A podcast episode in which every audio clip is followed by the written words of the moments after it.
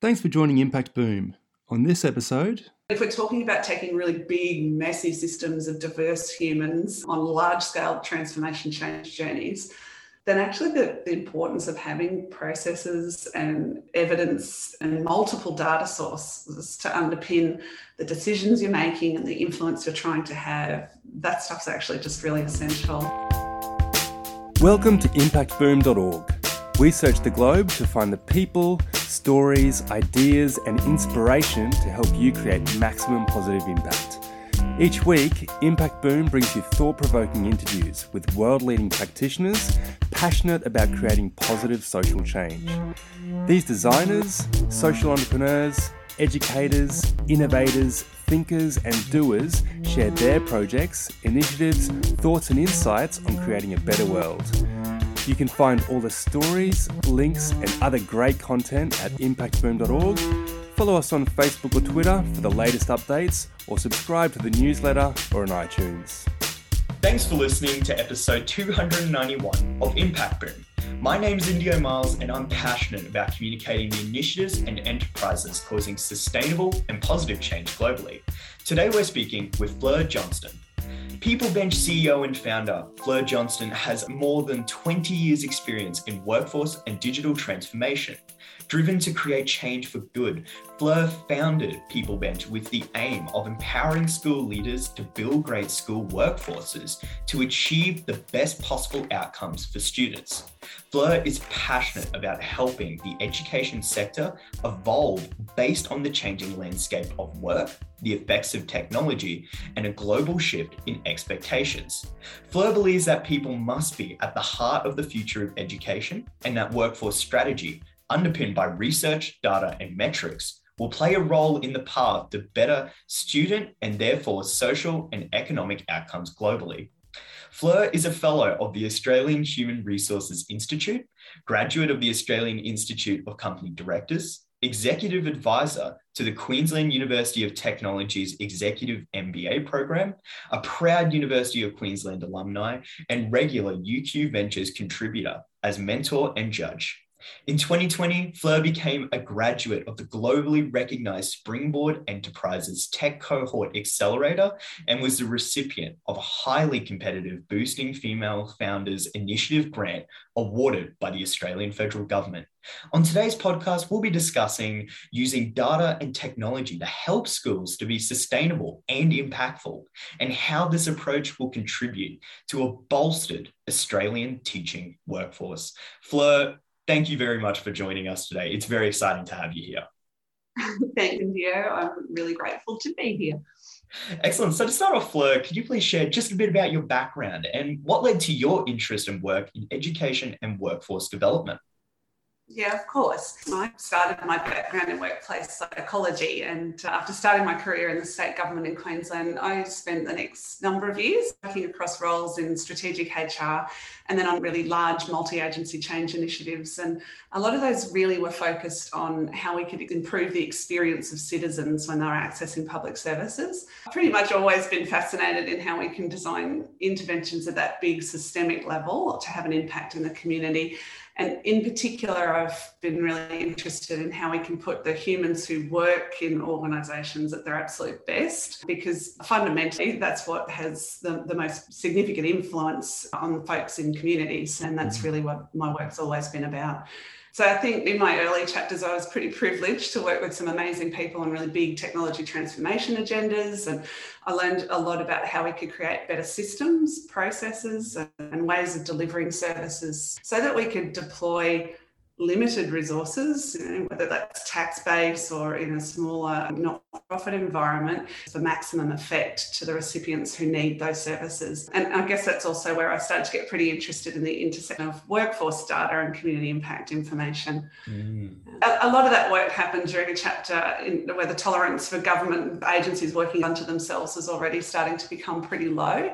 And the appetite to take on ideas that were gaining traction, especially in the UK at the time, uh, which aimed to put the citizen at the heart of how we design and deliver services, were really starting to get traction in Australia too. And of course, as soon as you start thinking about how you redesign services, you also have to think about how you redesign workforces so that they can deliver the services in new and different ways. So, yeah, that's where it all started. And then I had a chapter working in Europe to the, the board and the CEO of large hospital and health service. And that was at a time when we were seeing a, a real crisis in the supply of nurses globally. And that provided an opportunity to do some really innovative work. Other people who were from all sorts of different professional domains and disciplines to deal with some of the challenges of the workforce. Because when one of your big challenges is supply, you can't just fix that, um, mm. especially not in an international labour supply crisis. Yeah. You can't just sort of magic up more nurses. So you have to start looking at more innovative strategies to, in addition to trying to think about how do we grow more baby nurses, you have to look at some things around your operating models and your organisational design and, and workforce strategies to not just deal with the immediate pain, but try and influence the better medium and long term picture for an industry's workforce. That, that was probably the landscape. And then I came back to Australia and, and worked with pretty amazing people on change and industrial relations aspects of what was the largest student administration implementation in the Southern Hemisphere at that time. And, and that was a crash course in the intersection of technology and workforces, in that case, in the tertiary education space. And, and I guess I actually grew up in a family with a, a, mother who was a teacher and while i was off having these fantastic adventures on you know how to build amazing workplaces and implement substantial workforce change I actually couldn't reconcile the appalling experience being employed as a teacher that, mm. that my mum was having. I guess I thought about that huge gap at the time, but it was only really when I was working with K to 12 schools on strategy here in Queensland when we returned home that some of the missing pieces of that puzzle really started to sink in for me. It's a really interesting background and it flows in very directly. And I'm really glad that you brought up that element of how your mother inspired you then to look at education. And you're now the CEO and founder of the PeopleBench. Can you tell us more about the organization's mission and how it strives to achieve it? People Bench exists to build better school workforces very simply. And ultimately, that's because we believe that when teachers can be at their personal and professional best, then they can achieve fantastic outcomes for and with the students they serve. It's very hard to be impactful as a teacher if you're fried and overworked, potentially working out of your domain of expertise or experiencing workplace violence, hearing horrible stories in the press about the reputation of the profession. And, and if you couple that then with being in a school perhaps that's finding it hard to attract new staff, that can be a pretty demoralising place to be. I think it's important to understand the landscape that we're working in education. In 2016, UNESCO were predicting a 69 million teacher shortfall to meet the needs of K to 12 kids across the world.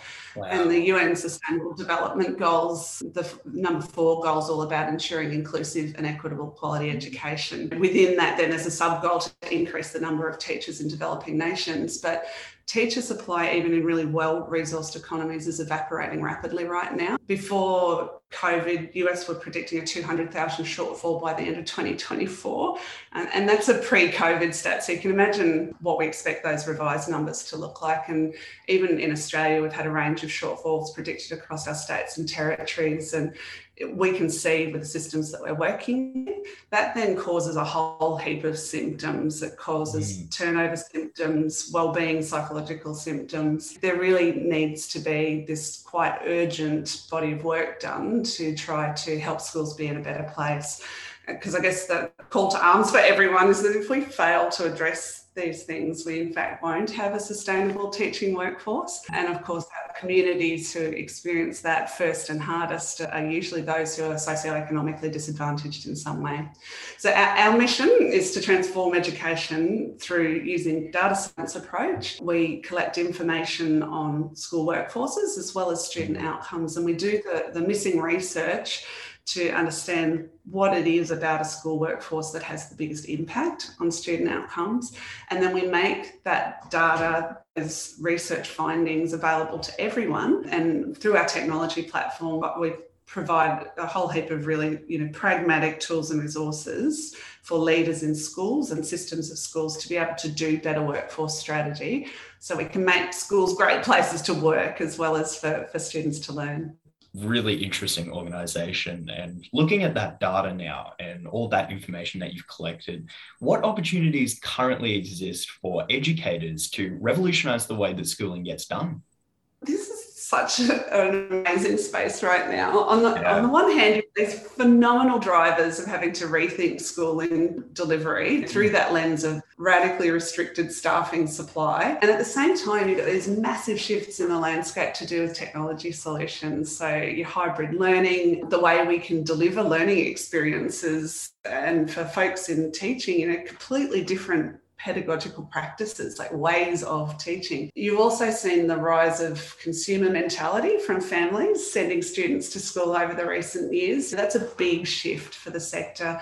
Um, that's not how educators have seen themselves. Most still don't in any way see themselves providing a consumer product. They're engaged in the lifelong mission of taking students and communities on learning journeys to mm. being whole people. You know, there's this really noble piece of the work in the sector sector. And then you've had factors that have got really stark spotlights on them through the pandemic, like even the significant role that schools play in enabling adult economic participation. In plain English, grown-ups can go to work when their children are at physical schools. And when we're talking about a different way of doing schooling, there's significant impacts in that space. I think the real opportunities lie at the intersection of all of those different things coming together. If, for example, you reconsider who schools serve and the role they play in those stakeholders' lives, then we might also reconsider the types of jobs we have in schools and the role that a physical school space plays in learning versus the digital environments we can make available as part of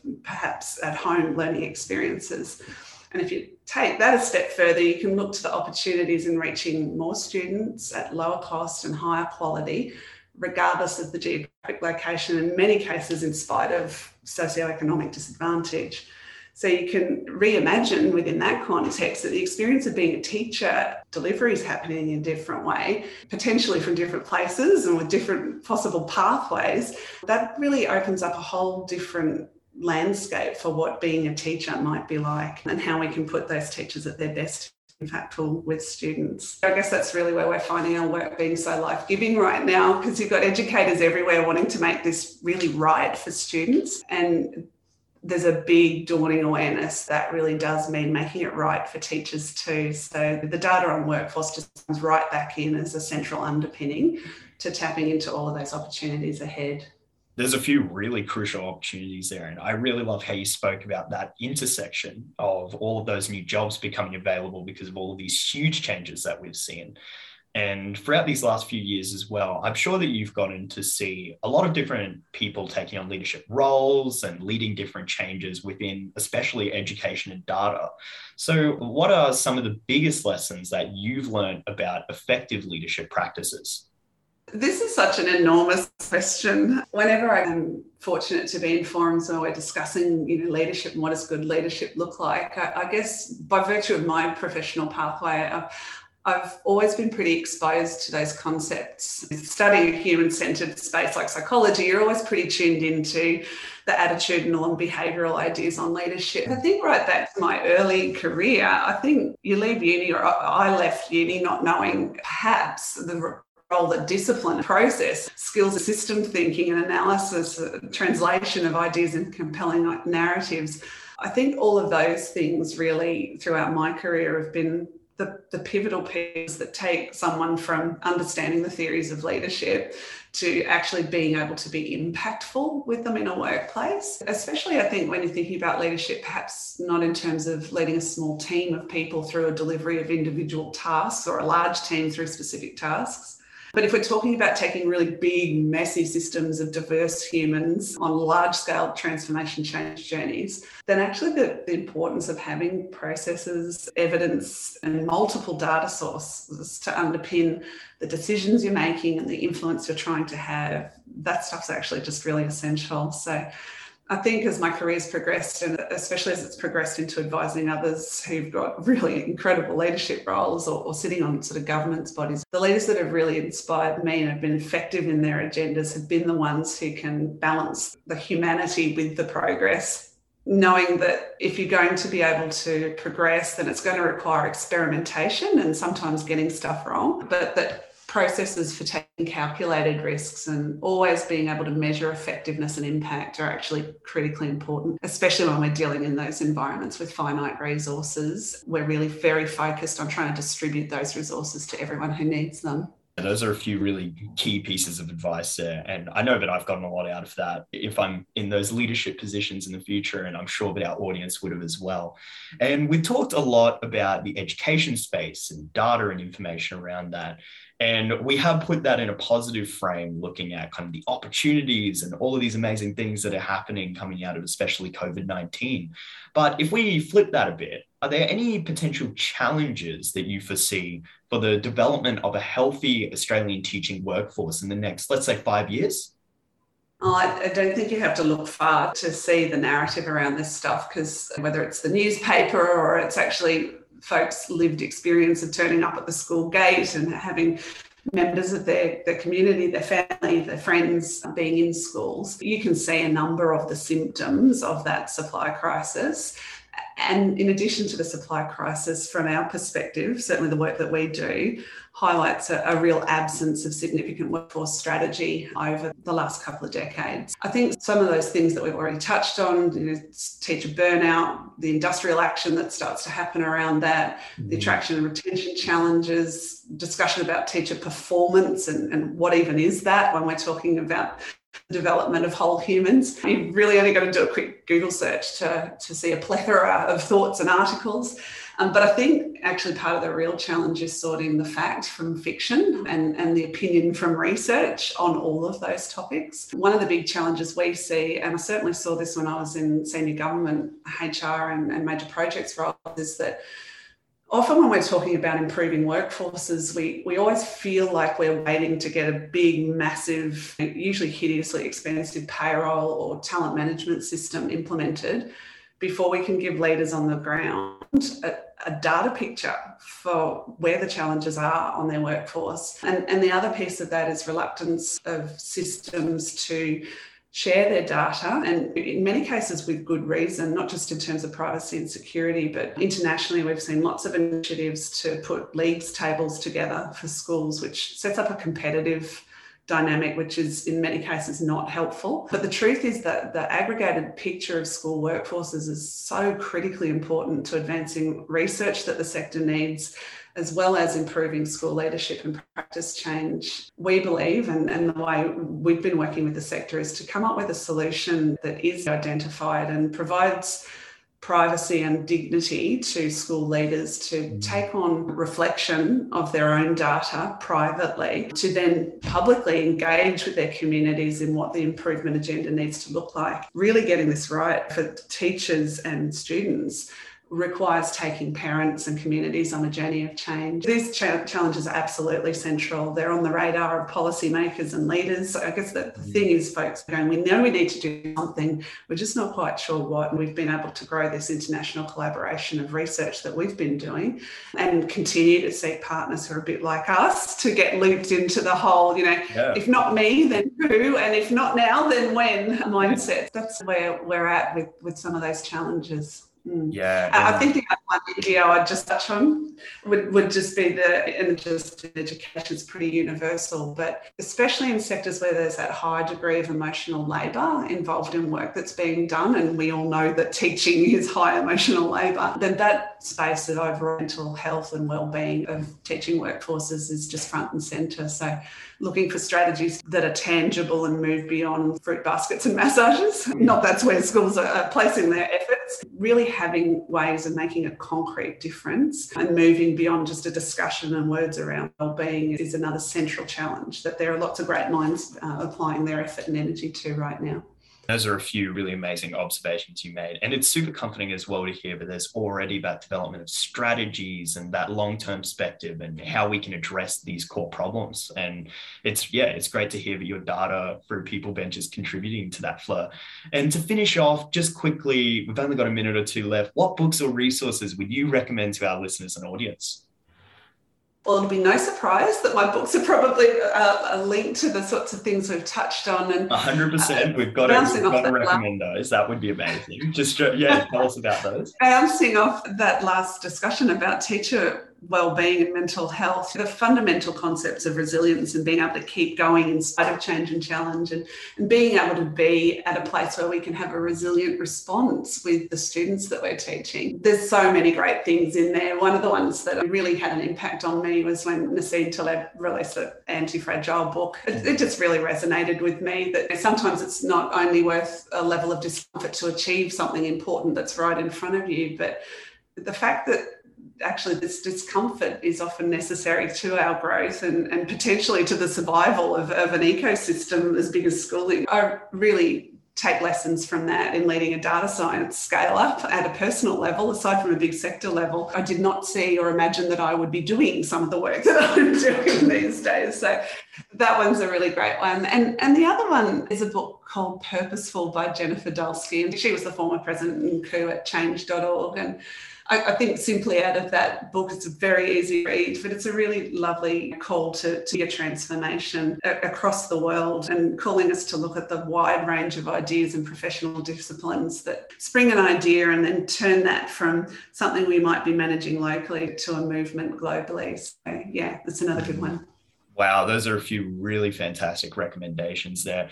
And all of the organizations you've mentioned that are creating change and those resources you just recommended, then they'll all be linked in at the end of our article. So when our audience has either listened to the podcast and heard us chat or they've read through the transcript, they'll be able to check all of those out. So I just want to say before we wrap up, Thank you so much for sharing your generous insights and time today, Fleur. It was really great to have you here. And I can just say personally, I'm really looking forward to seeing your work in the future around education and data. So, yeah, it's amazing. And I just wish you all the best. Thanks, India. It's been, yeah, terrific. I really appreciate you having me. Thanks for listening to Impact Boom. You'll find links to the initiatives, people, and resources mentioned in this podcast on impactboom.org. Please leave your comments below, and remember, we'll be publishing fresh inspiration and insights to help you create positive impact every week on the website, Facebook page, and Twitter.